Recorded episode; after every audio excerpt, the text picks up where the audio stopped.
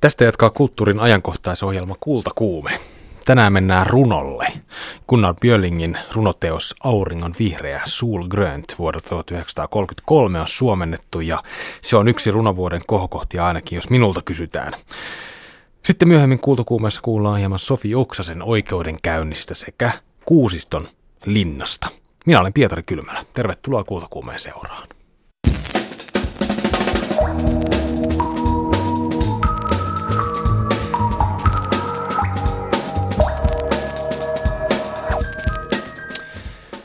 Hyvää maanantaita. Viime viikko oli oikein tänne runokeskustelun viikko kultakuumeessa ja vähän muuallakin runopiireissä riideltiin siitä, että onko suomalainen runous saastaa vai ei. Merja Virolainen, runoilija ja tanssiva karhu runouspalkinnon Raadin puheenjohtaja oli vähän sitä mieltä, että, että suomalainen runous ei ole niin laadukasta kuin voisi olla. Ja tota, kultakuumeen haastattelussa hän näin sanoi, mutta saattoi kuitenkin olla viime viikolla niin, että runous jäi nyt vähän tämän runouskeskustelun jalkoihin. Otetaan nyt vähän, vähän takaisinpäin ja puhutaan runoista. Mulla on tässä kädessäni uusi hieno runoteos Gunnar Björlingin Auringon vihreä vuodelta 1933, jonka ovat suomentaneet Pauliina Haasjoki ja Peter Mikvits. Todella äh, tämmöisiä tämän vuoden runoustapahtumia, tapauksia. Äh, Tämä on todella ajankohtainen teos, ainakin siinä mielessä niin kuin runous nyt vain voi olla, siis olemalla ihan vaan runo. Ei nyt aita mu- muita ajankohtaisuuksia tässä välttämättä hakemaan.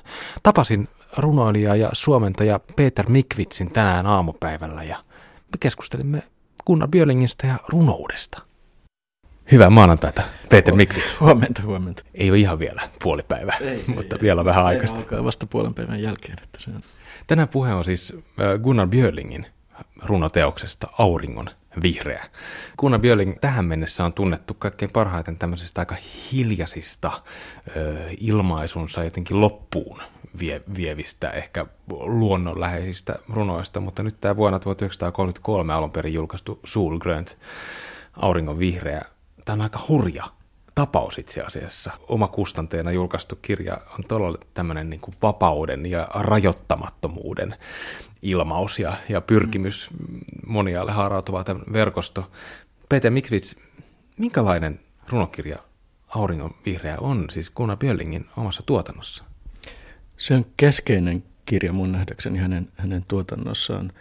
Se ei, ole kirjoitettu, se ei ole kokoelma, joka on kirjoitettu vuodessa kahdessa, vaan siinä on kymmenen vuoden vähintään kirjoitusaika. Se edustaa pitkää aikakautta hänen, hänen kirjallisuudessaan. Se on hyvin monimuotoinen, se on laaja, se on innostunut, välillä hullu, se on herkkä. Siinä on, siinä on ihan kaikkea Björlingiä, mitä voi kuvitella tai halua. haluta.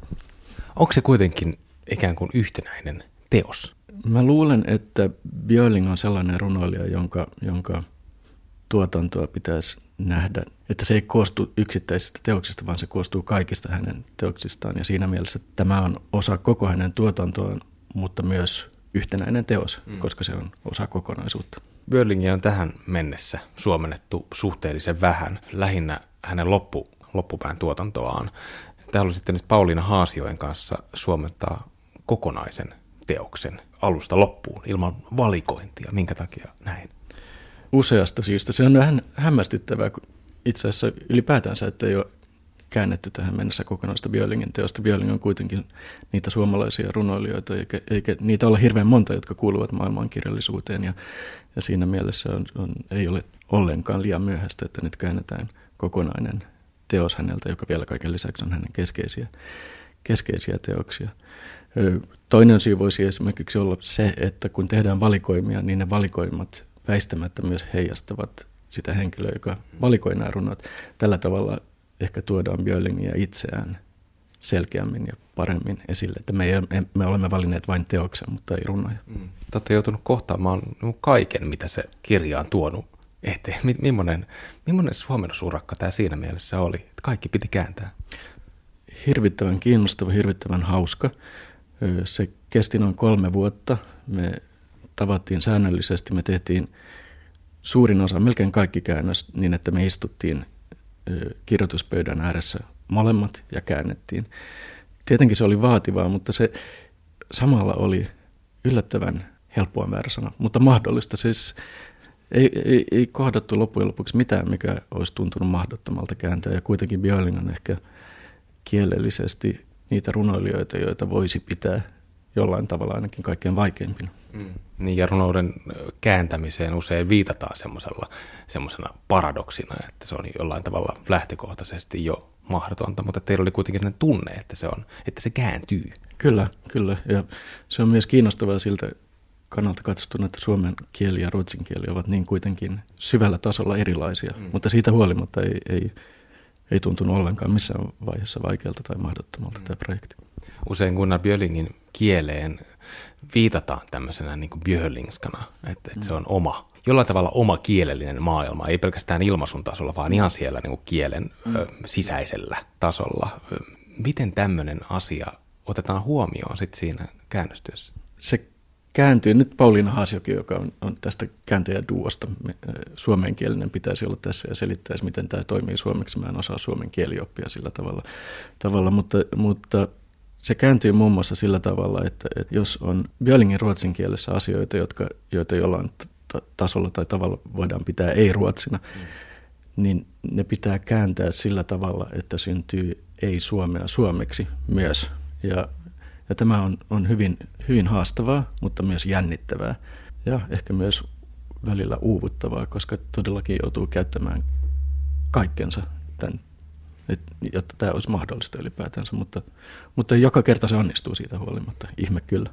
Miten tota auringon vihreään suhtauduttiin silloin vuonna 1933, kun Björling siis omakustanteena itse sen julkaisi? Sun pitäisi kysyä Fredrik Herzbergiltä kirjallisuustutkijalta, joka on kirjoittamassa Björlingin elämäkertaa. Nyt mun täytyy sanoa, että mä en ole tutkinut sitä vastaanottoa silloin. Mm.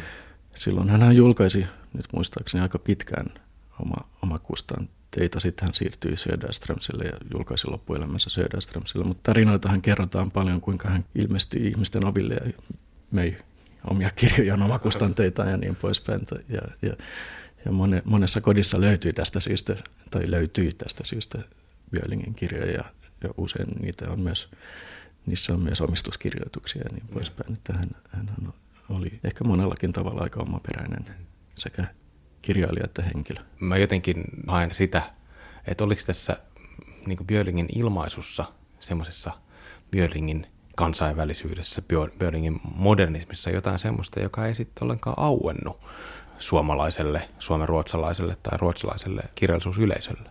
Kyllä sitä tietenkin, tietenkin oli, että eikä se sinänsä mun mielestä ole kovinkaan hämmästyttävää, kun, kun tehdään tämmöinen tämmöistä runoutta, kirjoitetaan tämmöistä runoutta, joka on, on niin monella tasolla erilaista ja radikaalia ja, ja ennennäkemätöntä, niin se on aika luonnollista, että siihen on, voi olla vaikeaa suhtautua tai että se ylipäätänsä kiinnostaisi. Mutta mä yritän itse olla ajattelematta suomenruotsalaista modernismia ilman, että koko ajan tuodaan esille tätä näiden kirjailijoiden jonkinlaista marttyyriasemaa, koska kyllähän ne olivat hyvin vahvoja monella tavalla, ei vähintäänkin kirjailijoina niiden laatu oli niin sel- selkeästi korkea ja, ja hämmästyttävä ja, ja luulen, että itse, tai tiedän, että ne itse olivat hyvin myös tietoisia tästä asiasta.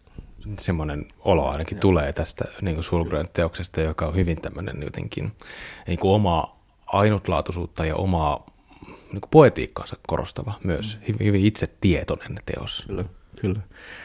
Tietenkin tulee myös siitä, siinä psykologisia mekanismeja, että, että jos joutuu joutuu johonkin marginaaliin, niin helposti rupeaa omaa, omaa egoaan nostattamaan just tällaisilla tavoilla, mutta jokainen kirjailija, joka joutuu tämmöiseen asemaan, niin enemmän tai vähemmän tietää tämän mekanismin, miten se toimii, mutta Björling hän on siinä mielessä hienoa, että hän onnistuu kuitenkin, se on aina jollain tavalla myös hellyttävää ja samalla hän onnistuu tekemään sitä ihan oleellista kirjallisuutta. Teos alkaa jonkinlaisella motolla, ihminen – kun näky nousee ja hiljaisuuteni on valoa ja ilma, auringon vihreä. Sekin tuntuu jonkinlaiselta semmoiselta ava- avaavalta motolta. Kuvassa, jossa ihminen nousee ja, ja hiljaisuus on valoa ja ilma, auringon vihreä, niin onko siinä jotain niin filosofista ydintä Gunnar Björlingin runouteen? En tiedä, onko just tässä runossa Björlingin filosofi, filosofista ydintä, sitä mun on vaikea sanoa, mutta pitää myös muistaa se, että Björling oli filosofisesti koulutettu ja hän piti itseään pitkään myös filosofina, eikä pelkästään runoilijana. Ja hänen alkutuotannossahan on paljon proosa-tyyppistä kirjoitusta, joka on, jolla on filosofista sisältöä. Mä sanoisin tuosta runosta, niin tähän on motto.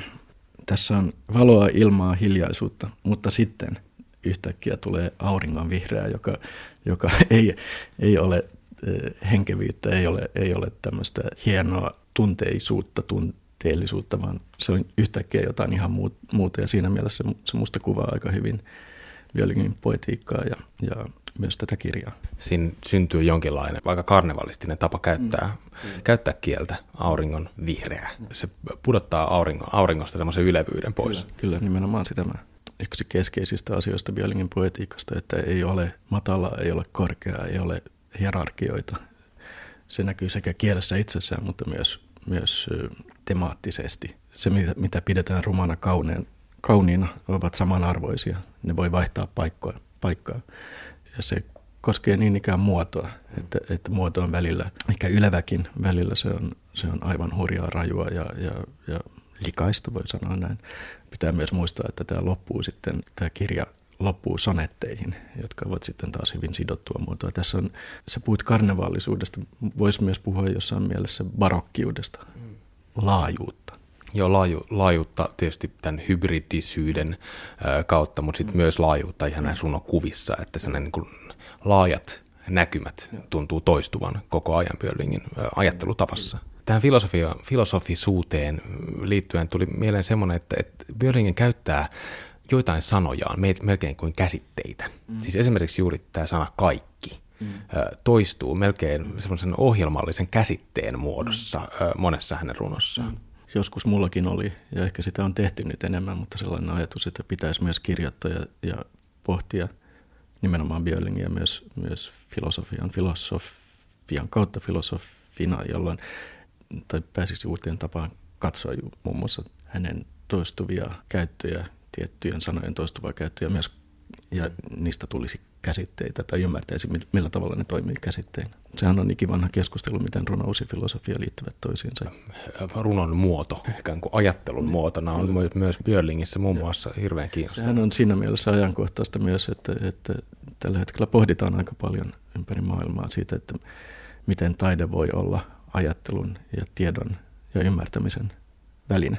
Siinä mielessä Björling on myös, tai sehän on keskeinen osa hänen projektiaan mm. kuitenkin. Miten taide ajattelee ja mitä taide ajattelee. Kyllä, ja miten taide itse muoton, muoto, muodoissaan tuottaa tietoa. Mm. Hyvin ajankohtainen asia. Te kirjoitatte itse asiassa Pauliina Haasioen kanssa tuossa loppusanoissa, että, että, että Björling tuntuu just omassa hybridisyydessään, just tämmöisessä ikään kuin moniäänisyydessään ensinnäkin hyvin ajankohtaiselta. Mm. Tästähän tästä ikään kuin filosofisuudesta voisi löytää jonkun toisen myös meidän ajassamme olevan Brunon pyrkimyksen. Onko Björling, Peter Mikvits, helppo jotenkin liittää juuri nyt elämäämme aikaan? En tiedä. Minun, minun kannaltani katsottuna on, koska nimenomaan tämä hiukan varhaisempi Björling edustaa niin monta asiaa, jotka mun mielestä ovat hyvin, hyvin ajankohtaisia meidän ajassamme. Ja myös ihan erilaista Suomea kuin mitä ehkä, jossa minä kasvoin, jossa kaikki oli aika suppeeta sodan jälkeinen. Tai se Suomi, joka, joka oli vuodesta 1945 1991, kunnes Neuvostoliitto kaatui ja historia jollain tavalla jatkui uudelleen kielteisilläkin tavoilla. Björling myös Sulgrentissä edustaa tämmöistä huomattavasti paljon monimuotoisempaa, kaoottisempaa, ei kaksinapaista maailmaa, mm. joka on hyvin, hyvin kiinnostavaa ja jossa on, on kaiken näköistä huomattavasti vaikeampaa maailmaa myös mm. kuin se, että, että on vain, vain, vain Neuvostoliitto ja USA ja Suomi siinä välissä yrittää pysyä hengissä. Tästä voisi melkein vetää semmoisen johtopäätöksen tai assosiaation, että että moniäänisyys ja kielten moninaisuus on, on aina jollain tavalla myös niin kuin marginaalista kumpuavaa todellisuutta. Aina jonkinlaista kielen ja, ja kokemuksen niin kuin aluskasvillisuudesta Kyllä. löytyvää kamaa. Varmaan löytyy siitä rakenteesta tietenkin, että yksikielisyys on määritelmällisesti jotain, mikä dominoi. Mm. Ne kielet, jotka, ja nyt en puhu pelkästään kansalliskielistä, vaan kaikki ne muut kielet ja kielenkäytöt, jotka, jotka yritetään syrjiä syrjäyttää, kun pyritään yksikielisyyteen, niin nehän jää siinä mielessä väistämättä marginaaliin, mutta, mutta toisaalta ne eivät koskaan katoa, vaan ne jatkuvasti, ovat jatkuvasti hengessä ja jatkuvasti kehittyvät ja jatkuvasti niitä tulee koko ajan lisää. Mm. Yritä olla kuinka yksikielinen tahansa, niin se on täysin mahdotonta käytännössä. Mä tulkitsen, että yksikielisyydellä sä et tarkoita pelkästään jotain yhtä ikään kuin kansalliskieltä, ei, vaan, vaan nimenomaan ideologista joo, kielenkäyttöä. Tai... sitä, tai, tai niin kuin, puhutaan, puhutaan ruotsin kielestä, niin ruotsin kieliä on monia, mm. sitäkin. Ja jos oikein halutaan mennä niin pitkälle kuin mahdollista, niin mehän tietenkin jokainen ihminen puhuu eri kieltä. Eletäänkö me, Peter Mikvits, sun mielestä nyt semmoista uutta monikielisyyden aikakautta? Asiat ovat huomattavasti paljon monimutkaisempia nyt kuin, kuin mun nuoruudessa ja lapsuudessa. Huomattavasti paljon monimutkaisempia ja, ja se on tietenkin sama kuin, että on paljon enemmän monikielisyyttä ja enemmän ääniä ja eri tapoja ilmaista asioita ja, ja huomattavasti paljon enemmän ristiriitoja myös kuitenkin. Yksi ristiriita syntyi viime viikon, viikolla, kun Tanssiva karhu runouspalkinnon, yle, Yleisradion runouspalkinnon Raadin puheenjohtaja Merja Virolainen haukkui suomalaisen runouden aika laaduttomaksi, että 90 prosenttia suomalaisesta runoudesta on semmoista, mitä ei välttämättä edes kannattaisi julkaista, koska, koska laatu on niin huonoa tai matalaa. Mitä, mitä sä Peter Mikvits ajattelit tästä? Mulla on, mä oon ulkopuolinen, en ole suomenkielinen runoilija, en ole suomenkielinen ollenkaan, mutta Enkä, eikä mulla, enkä mä ole istunut koskaan semmoisessa palkintoraadissa, jossa on pitänyt lukea koko tuo, kaikki ne kokoelmat, jotka on ilmestynyt yhtenä vuonna. Sen sijaan mä oon istunut muissa palkintoraadeissa ja, ja myös apuraha-lautakunnissa, jossa on pitänyt lukea suunnattoman määrän kirjoja. Ja ehkä siinä on hiukan sitä mun mielestä ihan normaalia frustraatiota, kun pitää lukea näin paljon kirjoja, niin väistämättä ehkä syntyy semmoinen, ei ehkä ihan oikeudenmukainen, mutta kuitenkin ymmärrettävä kuva siitä, koska oikeasti suuri osa kirjoista ovat ehkä ei kuitenkaan hirveän tärkeitä. Jos lukee vain, jos lukee näiden raatitehtävien ulkopuolella, niin lukee useimmiten vain sellaisia kirjoja, joita oikeasti haluaa lukea itse ja silloin saa ehkä aivan toisen kuvan esimerkiksi runoudesta. Mutta on, on, mä nyt ehkä liittäisin tämän Merja Virolaisen, ei se nyt ihan purkauskaan ollut, mutta siihen, että, että, että se on aika luonnollista, että jos joutuu lukemaan sata runokokoelmia, niin todennäköisesti suuri osa niitä on sellaisia, joita ei haluaisi lukea. Alkaa turhauttaa. niin, niin. Miten tämän voisi niin Björlingiin yhdistää, niin Björling oli myös semmoinen runoilija, jota ei, joka ei suoraan mm. mennyt niin kuin sen aikalaiskritiikin tai mm. aikalaisrunouden kuvan mm. läpi. Miten, miten ylipäätänsä, Peter Mikvits, sun mielestä on niin kuin mahdollista ikään kuin aikalaisena niin kuin luoda jonkinlainen kuvaus siitä, että mitä runoudessa tapahtuu juuri tällä hetkellä. Onko se edes mahdollista? Tarvitaanko mä aina niin kuin historian tuomiota tai ää, tulkintaa siihen? En tiedä, onko se mahdollista, koska ne on jokaisesta kirjallisuudesta, runoudesta on mahdollista aina luoda hyvin, vaikka ne kirjat on samoja, voi aina luoda hyvin erilaisia kokonaiskuvia siitä, että se riippuu niin paljon siitä, kuka on se lukija, kuka on se, joka, joka tutkii tätä tai, tai kuvaa tätä. Ja, ja en usko, että kirjallisuushistoria sinänsä on ollenkaan sen oikeudenmukaisempaa, mutta se saattaa olla, olla niin kuin rauhallisempaa ja taitavampaa, ei yhtä kiihkoisaa kuin silloin, kun itse on mukana siinä. Mä haluaisin vielä kysyä ihan näistä konkreettisista runoista, nimenomaan tämän Sulgrönt-kokoelman loppupuolella, jos on tää, näitä sonetteja. Sulgrönt noin ylipäätänsä ja se alkupuoli on hyvin semmoista kaikki voipaa tai, tai ö, hirveän laajaa semmoista vapau, vapautta, mm. ö, suorastaan propagoivaa runoutta. Sitten tulee sonetteja yhtäkkiä. Onko Peter Mikvits tämä jonkinlainen ikään kuin tämän vapaan runon niin kuin ohjelmallinen antiteesi, että, että, että Björling palaa sitten sonettimuotoon, joka on hyvin perinteinen runon muoto. Se on, sana palaa, mä luulen, että on tärkeää, koska Björling kirjoitti, Björlingin esikoiskirja tuli hyvin myöhään, kuinka vanha hän oli, 35, nyt mä en muista, mutta sen voi tarkistaa.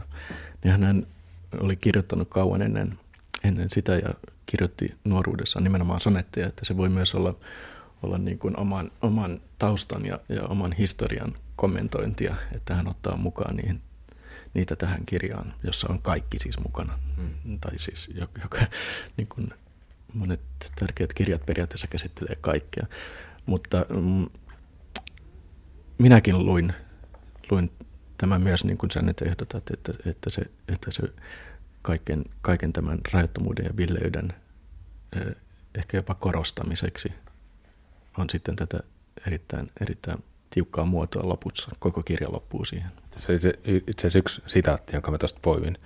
On runo, olen kuullut, nähnyt niin, kun oli jonkin menneen kesän ilta, vain pieni oksa oprin laitumilla, sidottu sievään, tiukkaan pukettiin. Mm. Jotenkin joku tässä on hyvin semmoinen äh, ironinen. Kommentoi, kommentoi itseään siinä. Mulle... Tämähän on niin kuin sellaista modernismia, joka, jonka vaikutti, että eivät ole niin kuin ehkä myöhempi modernismi. Tämä nyt on mulle asia, joka, jota mä oon pohtinut, mutta en tutkinut tarpeeksi, että nyt mä vaan puhun pehmeitä, mutta, mutta ehkä se myöhemmin, so, myöhempi sodan jälkeinen modernismi on kuitenkin erittäin paljon enemmän saanut vaikutteita anglosaksiasta, kun tämä ennen sotaa kirjoitettu modernismi on sitten ehkä enemmän, enemmän eurooppalaispainotteista. Ne, ne on, tässä ei ole mitään poundia eikä mitään Eliottia. Ei, sanotaan ei todellakaan. Onko siellä Peter Mikvitsiä? Käännöksessä on varmaan jo, kyllä, kyllä mutta, mutta Björlinghän on siitä vaarallinen runoilija, etenkin nuorille runoilijoille, että, että on niin helppo ottaa vaikutteita, että pitää myös jossain vaiheessa mun ymmärtääkseni ottaa vähän etäisyyttä Björlingin, jos itse haluaa kirjoittaa runoja. Onko, sul, onko sulle Björling ollut semmoinen nuoruuden ihastus? Mm, kyllähän Björling oli, kun mä rupesin itse kirjoittamaan teini-ikäisenä, niin kyllähän se oli ensimmäisiä tämmöisiä suuria, suuria kokemuksia ilman muuta. Joo. Mutta sitten tietenkin on pakko myös pyrkiä eroon semmoista vaikutteista, jos haluaa itse kirjoittaa. Mm. Luoda sitä etäisyyttä. Kyllä, se pitää tehdä, kyllä, kyllä. Ja, mutta tämä on myös mulle siitä, siitä hieno, hieno projekti ollut, että mä oon nyt niin kun, mulla ei enää tarvitse olla semmoista pelokasta suhdetta Björlingin, vaan nyt mä voin taas nauttia täysin, että mä, mä, se ei tarvitse pelätä liikaa vaikutteita enää. Miten sun, Peter Mikvits, miten sun suhde suomen kieleen on muuttunut tämän suomennusprojektin myötä? Suomen kieli on pitkään ja aina ollut mulle erittäin kiehtova ja, kiehtova ja, ja tärkeä. Mähän on ollut tärkein konteksti, ei, ei, ei ehkä runoilijana, mutta runouden suhteen on ollut pitkään suomenkielinen, suomenkielinen runous. Mä, suuri osa runoilijoista, joiden kanssa mä tekemissä ovat suomenkielisiä ja, ja tietenkin tästä, siltä sitä kautta suomen kieli myös hyvin erikoisella, erikoisen kiinnostavalla tavalla koko ajan on mukana ja tulee mukaan mun, mun elämääni. Mutta se, että joutuu ajattelemaan kahdella kielellä, niin kuin käännös, niin kuin silloin kun kääntää runoutta, niin se on todella, todella tärkeää ja haluaisin sanoa myös kehittä, kehittävää. Ja sitten jos vielä tämä runokäännös, runon kääntäminen on vielä sitten, jos se vielä sattuu olemaan Björlingiä, niin silloinhan se kaikki tämä, nämä hyvät ja tärkeät asiat tietenkin pääsevät ihan huippuihinsa. Mm. Koet sä semmoista Suomen ruotsalaisen runouden yhteisöä Suomessa tänä päivänä? Öö, no kyllähän yhteisö, yhteisöä aina on, on, mutta sanotaan, että ehkä tällä hetkellä ikävä kyllä ei tule. Tulee, mutta ei, ei ehkä ihan samaan tahtiin kuin ennen uusia suomen, äh, ruotsinkielisiä runoilijoita Suomessa, mikä hiukan on vaikuttanut siihen, että, että tämä runomaailma on, on ehkä mun kannaltani katsottuna vähän liian pieni ruotsiksi mm. Suomessa tällä hetkellä. Ja ulottuuko se sitten Ruotsiin? Meidän. Niin. E- suomalainen ruotsinkielinen runous. Ei, ei, ei, ei, siis siinähän on jatkuvasti ollut ongelmia, mutta se, monella meillä on henkilökohtaisia kontakteja, suhteita ruotsinkielisiin kirjailijoihin, mutta, mutta se ei toimi niin kuin yhtenäisenä kirjallisuusmaailmana missään nimessä, ei, ei toimi. Se on kyllä jännä. Osaatko sanoa, että mistä se johtuu? Se on ikuisuuskysymys. Se on ikuisuus, tai ikuisuuskysymys se on ehkä kysymys, joka alkoi vaivata meitä 70-luvulla. Sitä ennenhän se oli hyvin tiivistä pitkään tämä, ja yhteisöllistä. Se johtuu monesta syystä, historiallisista syistä, ja, ja sitä on pohdittu hirveästi, mutta Käsittääkseni Björlingiä vielä luettiin Ruotsissa aika Björling paljon. erittäin tärkeä ruotsinkielisille modernisteille, erittäin tärkeä. Ja siis ruotsalaisille modernisteille Ruotsissa, joo. Onko sulla, onko sulla Peter Mikvits jotain sellaista lempirunoa, jonka sä haluaisit nostaa ei, tähän ei, vielä? En tiedä, onko se lempirunoa, mutta musta tämä alkaa, tämä, tämä, joka on keskellä kirjaa, niin se alkaa näin. Ota huomioon, että tämä on siis keskellä kirjaa. Tässä otsikko on esipuhe tähän kirjaan. Ja se alkaa näin, mä luen vaan muutaman, muutaman. Minä, Gunnar Björling, puhun sinulle, mitä sattuu tietenkin. Kuinka muutenkaan tämän maan päällä ja lihapulla sormet suussa. Sano, Onko tämä jotain merkityksekästä? En tiedä, enkä aiokkaan tietää. Jatkan vain. Siitä saa tulla mitä tahtoo. Katsokin, etten ala ajatella. Sen pitää vain jatkua jostain sysäyksestä tai oikusta ja niin poispäin. Tämä on keskellä kirjaa esi- esipuhe. Näin sanoi Peter Mikvits. Solgrönt, auringon vihreä runoteoksen Gunnar Björlingin vuonna 1933 kirjoittaman runoteoksen toinen suomentaja Pauliina Haasjoen ohella. Museokohteelle etsitään enemmän elämää, ennen kaikkea sellaista, joka luo tuloja. Mutta minkälaiset tapahtumat ja aktiviteetit sopii herkille arvokohteille ja miten mitoittaa kävijämääriä siten, ettei nämä kohteet kulu ja tärvelly. Tätä pohdittiin Kaarinan kuusistossa, missä keskiajalla sijaitsi Suomen henkisen vallan keskus, eli Piispan linna. Linna pantiin kuninkaan käskystä maan tasalle uskonpuhdistuksen melkeissä 1500-luvulla. Arkeologi Kari Uotila kertoo enemmän. Tässä on tämä linnan lisäksi on tietenkin tämä kartanon ympäristö, Kappelinmäki, jossa on linnan hautausmaa. Pispan linna oli, oli silloin aikanaan Suomen merkittävin tällainen taloudellinen yksikkö. Eli tässä oli, oli nämä, nämä maalaistalot sekä tämän Pispan Pikkiölahden ympärillä että koko Kuusiston saari muodosti tämmöisen valtavan suuren taloudellisen keskittymän, vähän niin kuin keskiaikaisen feodaalilinnan Keski-Euroopassa. Tästä on, onko tässä nyt Linnuntietä 15 kilometriä Turun linnaan? Minkä takia piti rakentaa Kuusiston linna? No oikeastaan Kuusiston linna on aloitettu rakentamaan ehkä jo ennen kuin Turun linnaa tai samaan aikaan. Ja, ja siinä on se ero, että Turun linna on ku, kuninkaan linna ja kuninkaalla on omat virkamiehet ja piispan linna oli rakennettu piispaa ja piispan taloutta ja piispan poliittisen voiman osoittamiseksi. Suomen muinaismuistoyhdistys perustettiin 1870. Sen ensimmäisiä tavoitteita oli Kuusiston piispanlinnan metsittyneiden raunioiden esiin kaivaminen, tutkiminen ja esitteleminen. Kari Uotila. Menneinä vuosikymmeninä tämä on ollut tosi suosittu turistikohde, jossa on monta sataa ihmistä otettu yhteiskuvia muurien päällä istuen ja niin edelleen. 1900-luvun alussa on ollut hyvin vilkas tämä matkailuvaihe ja sitten se on siitä vähitellen sitten taantunut. Matkailuvirtaa halutaan nyt lisätä Kuusistossa. Varsinkin sellaista toimintaa havitellaan, joka toisi tuloja. Raunioiden ylläpito maksaa. Nykyomistaja on Metsähallitus. Museovirasto luopui säästösyistä raunioista ja sulki myös viereisen Kuusiston kartanon. Mutta kartano sai uutta elämää. Kartanossa on esillä kolmatta kesää nykytaidetta. Tämän kesän teema on aika ja näyttely leviää kartanon hedelmätarhasta lähimetsään. Kappelinmäen luonnonsuojelualueelle tulee metsähallituksen siunaama pysyvä lahopuuveistosnäyttely. Harmillisesti siellä tuuli on tehnyt tuhojansa komeassa kuusimetsässä ja muutenkin komeassa vanhassa metsässä. Siellä on paljon kaatuneita lahopuita siitä syntyi ajatus, että nämä lahopuut voisivat olla taiteilijoiden veistosmateriaalia ja että sitten nämä veistokset jäisivät jatkamaan sitä elinkaartaan juuri niillä tavoin kuin luonto niille suo.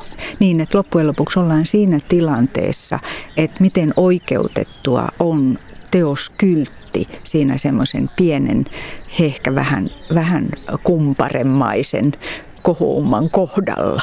Mutta sitähän minä en tietenkään, minun ei tarvitse sitä murhetta kantaa. Sitä miettivät seuraavat sukupolvet. Näin totesi Kuusiston taidekartanon vetäjä Merja Markkula, joka kolmisen vuotta sitten ryhtyi organisoimaan näyttelytoimintaa museoviraston säästösystä sulkemaan komeaan punamulta taloon. Rakennus on 1700-luvulta ja eräs muusikko totesi astellessaan sen tyhjissä huoneissa, että en ole koskaan ollut sellon sisässä, mutta varmasti siellä on juuri tällainen tunnelma. Taidenäyttelytoiminta sopii luonnoltaan ja historialtaan herkkään ympäristöön, mutta mitä tehdä viereisen Kuusiston piispanlinnan raunioilla? Voiko pitkän niemen kärjessä oleva historiallinen kohde ottaa kerralla vastaan 500 vaiko 5000 vierailijaa? Sopiiko sinne tuoda näyttäviä valo- ja elektronimusiikkitapahtumia? Voiko siellä larpata? Entä minkälainen olisi keskiajan elämää esittelevä ekomuseo? Tähän vastaa maisematutkimuksen professori Maunu Häyrynen Turun yliopistosta. Ekomuseo on sellainen konsepti, jossa yritetään yhdistää tavallaan tämmöistä perinteistä monumentti, rakennusperintö, suojelu, rakennussuojeluajattelua, yritetään yhdistää tavallaan tämmöiseen ympäristöön, ympäristön historiaan, sen tulkinta ja myöskin ympäristön suojeluun. Että tavallaan ajatellaan niin, että kulttuuriperintö ja luonto, niin ne ei ole niin kuin toisistaan erillisiä viipaleita, vaan ne muodostaa niin kuin yhden kokonaisuuden ja, ja maiseman – jota sitten voidaan kehittää tämmöisenä niin kuin yhtenäisenä kohteena. Että tämmöisessä paikassa, missä me nyt ollaan, niin täällä olisi mahdollisuus esimerkiksi lähteä tutkimaan sitä, että minkälainen se keskeinen maisema on ollut, miten sitä on viljelty, miten sitä on hoidettu, minkälaisia kasveja siellä on kasvanut, minkälaisia eläimiä siellä on pidetty – Olisiko se semmoista kokeellista arkeologiaa? Se voisi, sen, sen tyyppisillä keinoilla voisi vois niin kuin lähteä täällä tekemään sellaisissa paikoissa, jossa siitä ei ole ikään kuin suojelun kannalta mitään ongelmaa. Ja sitten me voidaan, muilla keinoilla voidaan sitten niin kuin, niin kuin ikään kuin tukea näitä luonnonarvoja, joita täällä tällä hetkellä on. Ja sille, sille voidaan myöskin tuoda esille sitä, että miten tämä on sieltä pikkuhiljaa sieltä keskiajasta niin kuin tähän päivään muuttunut tämä maisema. Että täällä on niin kuin, vuosisata vuosisadalta tapahtunut erilaisia niin kuin muutoksia. Ranta on eri paikassa ja uusia kasveja on tullut ja toisia on hävinnyt ja niin päin pois. Entä sitten tällaiset, äh, sanotaan nyt, äh, musiikkitapahtumat? Ei ne nyt kovin suuriksi ainakaan voi paisua tällaisella äh, luonnoltaan herkällä alueella. Musiikkitapahtuma on tapa luoda suhteita tällaiseen paikkaan, että se voi ikään kuin, niin kuin tuoda uusia ryhmiä niin kuin tuolla puhuttiin, niin ikään kuin tämmöisen, jotka ei, jo, joille tämmöinen linna, linna, linnarauni ei välttämättä hirveästi mitään sano, niin se voi tuoda niitä ikään kuin tämmöisen asian piiriin. Semmoisena se on hyvä asia. Että mä en ehkä ihan maassa tapahtumista lähtisi ensimmäisenä liikkeelle tämmöisen kohteen kehittämisessä. Musiikista kyllä, se on tapa, jolla niin kuin historiaa ja raunioita monessa paikassa on lähdetty tulkitsemaan tulotkin on tärkeitä, koska tämmöisen paikan suojelu vaatii rahaa. Sehän on ihan, ihan niin kuin selvä, selvä asia, mutta että, että, että ei niin, että laitetaan niin kuin kärryt hevosen edelle ja, ja tehdään, tehdään siitä niin kuin tapahtumasta sitten pääasia ja kohteesta kulissi, niin se ei ole välttämättä sitten oikea suunta. Arkeologina Kari Uotila, mitä mieltä olet kaikista ehdotetuista aktiviteeteista tänne?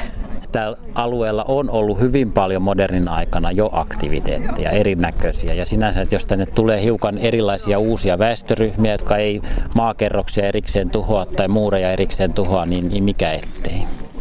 Siis minkälaisia aktiviteetteja täällä on ollut? No täällä on ollut, ollut esimerkiksi tanssilavaa ja, ja, ja, ja tota kesäteatteria ja, ja muuta tämmöistä ja myöskin pienimuotoisia musiikkitapahtumia. Tämä on aikanaan varta vasten tuhottu ja tärvelty Kustaa Vaasan käskystä, kun uskon puhdistus antoi kuninkaalle sen riemun, että se sai kirkolta ryövätä kaiken. Mutta onko täältä löytynyt täältä Kuusistonlinnan raunioista todellisia aarteita? No sanotaan, että täältä on aika paljon esimerkiksi keskiaikaisia rahoja. Sitten meillä on, on, on jonkun verran viitteitä piispan kirjastosta, kirja, kirjeenvaihdosta ja muuta, mutta sellaisia niin kuin merkittäviä kulta- tai hopea-aarteita, niin sitä ei ole ainakaan vielä tullut arkeologisissa kaivauksissa vastaan. Mutta sanoit äsken, että täällä on suurin osa kaivamatta. No sanotaan, että noin 6-70 prosenttia linnan alueesta on edelleen kaivamatta. Kuusiston pispalinna on meidän parhaiten, arkeologisesti parhaiten säilynyt linnakohde ja, ja, ja se keskiaikainen, ar- on, keskiaikainen arvo on aika lailla mittaamaton. Näin sanoi arkeologi Kari Uotila. Toimittajana Kuusiston piispallinnan raunioilla oli Riitta Vauras. Ja sitten siihen Sofi Oksasen ja Basar kustannusyhtiön oikeudenkäyntiin, joka alkoi tänään Helsingin käräjäoikeudessa. Basar kustannusyhtiö vaatii siis korvauksia sopimusrikkomuksista yhtiön mukaan. Sofi Oksasen piti kirjoittaa seuraava romaaninsa Basarille, mutta näin ei kuitenkaan tapahtunut. Ja siitä he vaativat nyt korvauksia. Ja toinen oikeudenkäynti tai tämä oikeudenkäynnin toinen asia koskee Stalin lehmät ja Baby Jane teosten käännössopimuksia, jotka Oksanen Basarin mielestä oikeudetta purki. Studioon on saapunut kirjallisuustoimittaja Seppo Puttonen, joka on ollut siellä käräjäoikeudessa tänään. Saatiinko siellä mitään aikaan tänään? Nyt Pietari tarkkana näissä termeissä tämä seuraava romaani, seuraava aivan, kirja aivan. on se olennainen, josta siellä riideltiin. Aamupäivällä ensin kuultiin siis Basarin emoyhtiön johtajaa Hagenia, ja hän kertoi, että yhtiö on tullut alaspäin tässä korvausvaatimuksessa. Se oli alun alkaen reilut miljoona euroa, miljoona kymmenen tuhatta euroa. Nyt se vaade siitä kirjoittamattomasta ranskalainen päädynä romaanista on 785 200, öö, 785 000 ja hmm. sitten käännösoikeusriita on noin 10 tonnin suuruinen. Ja kun Hagenia siinä jututettiin, niin ilmeni, että hän piti Sofi Oksasta tuolloin 2005 hyvinkin vaatimattomana ja ei vielä tärkeänä kirjailijana. Mutta sitten iltapäivällä kuultiin Sofi Oksasta reilun tunnin ajan ja häneltä tentattiin siitä, että, sitä, että onko hän tehnyt selän takana sopimuksia Basarin tietämättä. Hmm. Ja oli aika lailla mielenkiintoista seurata, miten Sofi Oksanen pala palalta ö, hieroi murskaksi nämä Basar-yhtiön väittämät. Hän sanoi, että Basarin Suomen edustaja, silloinen johtaja, tiesi koko ajan, että hän kirjoittaa puhdistusnäytelmää. Hän tiesi, että hän on tekemässä siitä romaania. Kaikki oli julkisesti tiedossa. Hän ei ollut tehnyt yhtään sopimusta kenenkään selän takana. Eli Basar-kustannus siis väittää, että Sofi Oksanen olisi luvannut heille seuraavan romaaninsa. Ja tämä seuraava on tässä niin ongelmallinen, että Sofi on allekirjoittanut paperin, jossa puhutaan ranskalainen päärynä synopsien pohjalta seuraava, äh, kirjasta, mm. romaanista, joka on romaani, mutta ei, siinä ei sanota seuraavaa kirjaa. Ja siinä nythän... ei mainita sitä seuraava kirja. Ja nyt tämä käy mielenkiintoiseksi. Mutta, että, niin. mutta sitten tuossa sähköpostissa suomalaisbasarin yhtiön ja emoyhtiön välillä he käyttävät seuraavaa Sofi Oksasen kirjaa, tätä nimitystä. Ja tämän Sofi Oksanen kiisti jyrkästi, että ei hän ole luvannut seuraavaa. Ja kun hän, häneltä kysyin tätä erityisesti vielä käsittelyn jälkeen, niin Sofi sanoi, Oksanen sanoi, että kirjailija kirjoittaa useampaa teosta yhtä aikaa. Mm-hmm. Ei voi sanoa, mikä on seuraava. Esimerkiksi kun äh, Baby Jane ja Stalinin lehmät, hän kirjoitti niitä tavallaan samaan aikaan, niin Baby Janeista piti tulla se esikoiskirja, mutta Pirkko Saision opastamana Sofi Oksanen innostuki Stalinin lehmät-kirjasta niin paljon siitä teemasta, että siitä tuli hänen esikoiskirjansa. Ja Baby Jane vasta sen jälkeen, eli mm. ne vaihtoivat paikkaansa. Ei Ky- ollut seuraavaa romaania. Eli näin niin kirjallisuustieteellisesti, kirjallisuushistoriallisesti mielenkiintoista onkin, että minkälaisen päätöksen oikeus tästä seuraava romaani öö, käsitteestä ikään kuin antaa. Mikä, mikä täm, mikä, minkälainen oikeussubjekti tai oikeusobjekti tämmöinen seuraava romaani niin. tässä tapauksessa on. Niin. Seuraava romaani, mikä voidaan puhua Sofi Oksasen yhteydessä, on ensi syksynä ilmestyvä seuraava romaani, Aivan. joka tulee nyt sitten aikataulun mukaisesti, mutta se ei ole ranskalainen päärynä. Nämä korvausvaatimukset perustuvat Basarin laskelmiin siitä, että kuinka paljon he ovat menettäneet tuloja tästä seura- myyntituloja tästä seuraavasta romaanista. Johtaja oli ilmeisesti sanonut, että, sata, että he odottivat 140 kappa, 000 kappaleen myyntiä tästä seuraavasta romaanista. Niin, joka on sillä tavalla nuriniskasta, että he jälkeenpäin, Sofi Oksasen menestyksen jälkeen ovat arvioineet, että olisivat myyneet 2005, 2006 tai lähivuosina 140 000 Sofi Oksasen romaania. Sofi sanoi, että sillä koneistolla, mikä Basarilla oli käytössä, niin ei olisi millään pystytty markkinoimaan niin suurta romaanimäärää. Basarin viime vuoden myydyin kirjailija, käännöskirja Paulo Coelion kirjakin myi vain 9000, eli se yhtiö ei pysty markkinoimaan niin isosti, että tuo myyntimäärä olisi edes edes mahdollista. Sofi Oksanen on hyvin tunnettu tästä, että hän kiinnittää paljon huomiota nimenomaan siihen myyntiorganisaatioon eri, eri kustantamoissa ja Kyllä. on kilpailuttanut myös omia kustantamojaan tämän myyntikyvyn, markkinointikyvyn perusteella. Kyllä, ja, ja hän vetosi siihen, että esimerkiksi VSOY käynnisti suuren markkinointikoneiston puhdistusta varten ja näki vaivaa ja satsasi siihen, että se myynti lähtee menemään. No sitten tämä käännösoikeussopimus on, on sillä tavalla mielenkiintoinen, että se, ne sopimusrikkomukset ovat ilmiselviä. Vuoden 2009 tilitykset jäivät tekemättä. Siellä oli pieni tilitieto, väärä, väärä tieto, että rahat eivät ikään kuin löytäneet oikeita tiliä, mutta se ei ole se selitys, vaan siellä oli aivan selvät laiminlyönnit. Ja siihen vedoten Sofi Oksanen purki sen käännös, oikeussopimuksensa, jonka jälkeen Basar on edelleen myynyt niitä kirjoja, siis laittomasti, hmm. piraatteina tavallaan.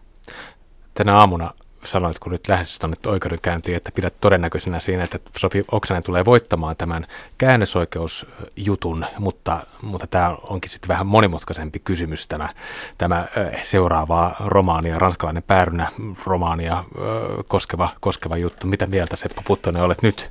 No nyt tämän päivän käsittelyn jälkeen olen kyllä sitä mieltä, että Sofi on vahvoilla myös tässä ranskalainen päärynä romaanikiistassa, koska kustannussopimus oli niin ihmeellinen, siinä ei ollut päivämäärää. Se tehtiin jo ennen kuin kirja oli ikään kuin edes juonimaisesti läpikirjoitettu. Ja tällaista so- sopimusta Sofi Oksanen ei ole koskaan tehnyt minkään kirjan osalta. Aina on ollut teksti valmiina.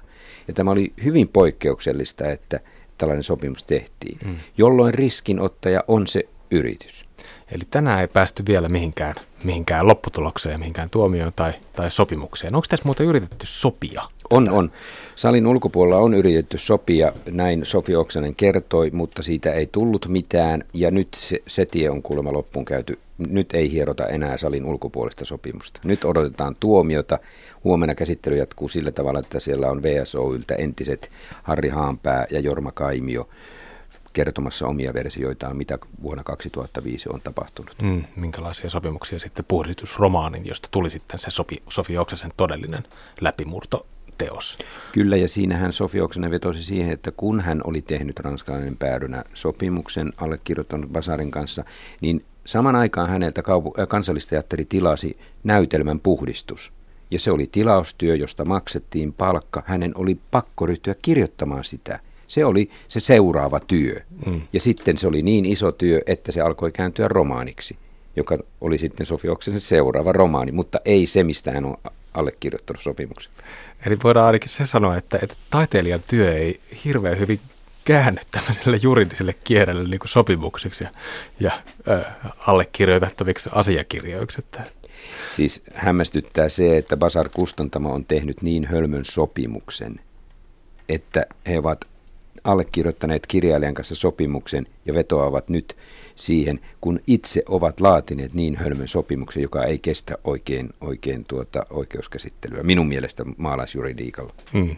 No, Suomen maassa harvoin tulee niin suuria palkintoja kustan, kustantajille kuin Sofi Oksanen olisi, olisi Vasar kustannukselle ollut. Sanoin muuten Sofi Oksaselle sen, että tavallaan hän on jo antanut tästä kirjallisen työn Basar Kustantomolle. Tämähän täydentyy, tallentuu oikeuspöytäkirjoihin. Siitähän kyllä, tulee kirja. Tästä tulee teos. Hyvä, kiitos Seppo Puttonen. Jäädään, jäädään tarkastelemaan jatkossakin tätä oikeudenkäyntiä, mitä se tapahtuu. Joonas Turunen on saatunut, saapunut studioon kulttuurilehtien kanssa. Kyllä, tervehdys. Alkuun pieni tarina. Lähdetään liikkeelle taidenäyttelyistä. Viime viikolla raportoin Kultakuumeeseen Kuvataideakatemian lopputyönäyttelystä, joka on auki toukokuun loppuun asti Helsingin keskustassa. Eräs työ, jota katselin, oli video, jossa nainen syö hampurilaista kotonaan. Tämän työn voi nähdä siis Lönnruutin kadulla Project Room galleriassa Hietalahden torin lähellä. No, olin avajaissa, odottelin työn tekijää saapuvaksi paikalle, koska halusin jututtaa häntä, mutta häntä ei koskaan kuulunut. Ja kysyin sitten eräältä tutulta Kuvataideakatemian opiskelijalta, että missä tämä työn tekijä on, ja vastaus oli, että koko sen viiden vuoden aikana, kun hän on opiskellut Kuvataideakatemiassa, niin tämä taiteilija ei ole koskaan näkynyt siellä käytävillä. Aha. Eli tämä, tämä kertoo myös Kuvataideakatemiasta paljon, että se on siis tämmöinen hyvin erikoinen koulu. Eli taiteilija tee itsestään käsitetaideteosta. Mm. Niinpä. Mutta tosiaan tässä siis nainen syö hampurilaista ja en, en päässyt tekemään haastattelua, koska taiteilija ei ollut paikalla, mutta sen sijaan Suomen Kuvalehdessä oli nyt viimeisimmässä numerossa Iiu Susirajan haastattelu. Ja haastattelu on tehty taiteilijan päätyöpaikalla, eli hänen vanhempiensa kotona. Ja siis Iiu Susiraja on tullut tunnetuksi omakuvista, jotka ovat aika semmoisia jotenkin arkisia, mutta kuitenkin ristiriitaisia. Niissä voi olla vaikkapa luuta rintojen alla, eli tämmöistä aika erikoista kuvastoa. Tämä Suomen Kuvalehden juttu olisi aika mun mielestä kivasti avaa tätä Susirajan persoonaa ja sitten minkälaista taidetta hän tekee. Hän on siis melko iso kokoinen, ainakin näissä kuvissa, niin ää, Tässä sanotaan, että joistakin saattaa tuntua, että Susiraja haluaa kuvillaan naurattaa muita, vitsailla koostaan. Hän itse kuitenkin sanoo, että hänen taiteensa lähtökohtana ei ole ylipaino, koulukiusaamiskokemus tai edes huumori. Hän ottaisi omakuvia, vaikka olisi hoikka. Ideat valokuviin syntyvät tunteista ja ihmissuhteista. Ja tähän liittyen Susirajalla on itse asiassa nyt näyttely Kluvin galleriassa, joka on siis tunteiden niksipirkka. Se jotenkin aika hyvin avaa tätä, minkälainen, minkälainen tavallaan lähestymistapa hänellä on, on taiteeseen. Ja tota, mm, että vaikka susirajat ottaa itsestään epäsovinnaisia kuvia ja tekee niistä taidetta, niin hän ei tykkää katsoa itseään valokuvissa, koska ihminen näyttää kuvissa niin erilaiselta kuin luonnossa, jopa peilissä. Teokset käsittelevät epäsuorasti romantiikkaa ja rakkautta ja niistä susirajakin haaveilee. Taiteen aiheinen rakkaus ja romantiikka kiehtovat häntä niiden moniulotteisuuden takia. Itseäni eivät säväytä kynttiläillalliset tai romanttiset elokuvat. Pidän kuitenkin kauneudesta ja kai se on sitten romanttista. nyt, tuli vastaus tässä lopussa siihen, että miksi mä en nähnyt Iu Susirajaa täällä näyttely avajaisissa – Susiraja ei järjestä näyttelyssään avajaisia, koska hän kokee juhlat mittareina, jossa, joissa vain katsotaan, kenellä on eniten kavereita. Hän nauttii arjesta, joka on hänen kuviensakin lähtökohta. Kaverien paljous on tietysti nykyajan mm. semmoinen suurimpia kriteerejä. Kyllä. Meillä on vielä pari minuuttia aikaa varmaan. Anna mennä. Rondo Classic-lehdessä on hirveän mielenkiintoinen artikkeli ilmeisesti nimeltä Sound Painting – Mä en ole koskaan kuullutkaan tämmöistä, mutta se on tämmöinen eräänlainen improvisaation muoto. Ja se syntyi 1970-luvulla New Yorkissa, missä säveltäjä Walter Thompson alkoi kehittää tapoja kommunikoida orkesterinsa soittajien kanssa kesken improvisointijaksojen. Sitten vähittelen tästä merkkien annosta muodostui tapa, josta tuli oikeastaan niin kuin oma ilmaisumuoto. Nyt tänä keväänä Suomessa on järjestetty ensimmäinen Sound Painting-festivaali, ja mistä se on kysymys? Tämä on siis tämmöinen vähän niin kuin viittomajärjestelmä, jota, jossa ohjaa ja näyttää soittajille, mitä tehdään, ja siitä syntyy sitten hyvinkin ennalta arvaamatonta musiikkia. Ja tässä on siis tuhat eri viittomaa, mutta jo kolmella tai neljänsadalla eri viittomalla päästään niin kuin alkuun. Tosi kiinnostava ilmiö, aion tutustua tähän lisää jatkossa. Ja no mitä hyötyä tästä voisi olla perinteisen musiikinopetuksen rinnalla, niin on tietysti se, että improvisointi on tärkeää, jos haluaa kehittyä musiikissa, mutta kynnys on hirveän korkea. Esimerkiksi se, että mä alkaisin nyt tässä vaikka laulaa tai rummuttaa, niin, niin tota, en, se on vähän jännittävää, mutta jos joku antaa mulle tämmöisen työkalun niin kuin sound painting, niin ehkä se olisi Et sä helpompaa. Voisit, sä voisit ohjata mua laulamassa tai rummuttamassa. Totta. Oliko se tämä idea? Että, että... Ehkä. Et tehdään tämä vielä joku tehdään, joo, vedetään vaikka suorassa lähetyksessä. Kyllä, tehdään näin. Mutta tämmöistä tänään. Kiitos, kiitos Joodas Turunen. Huomenna kultakuumeen juontaa Saara Shikeben ja silloin äh, puhutaan taidekasvatuksesta, minkä takia pojat eivät tanssi.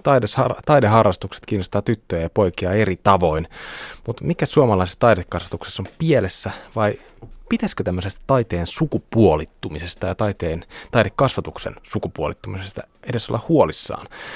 Ohjelmassa vieraana ovat taide, tanssitaiteen tohtori Isto Turpeinen sekä Aalto-yliopiston taidepedagogiikan lehtori Emeritta Riitta Vira.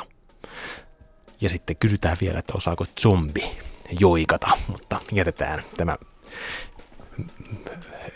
kysymyksiä herättävä kuva huomiseen. Hyvä. Kiitos kultakuumesta tältä maanantailta.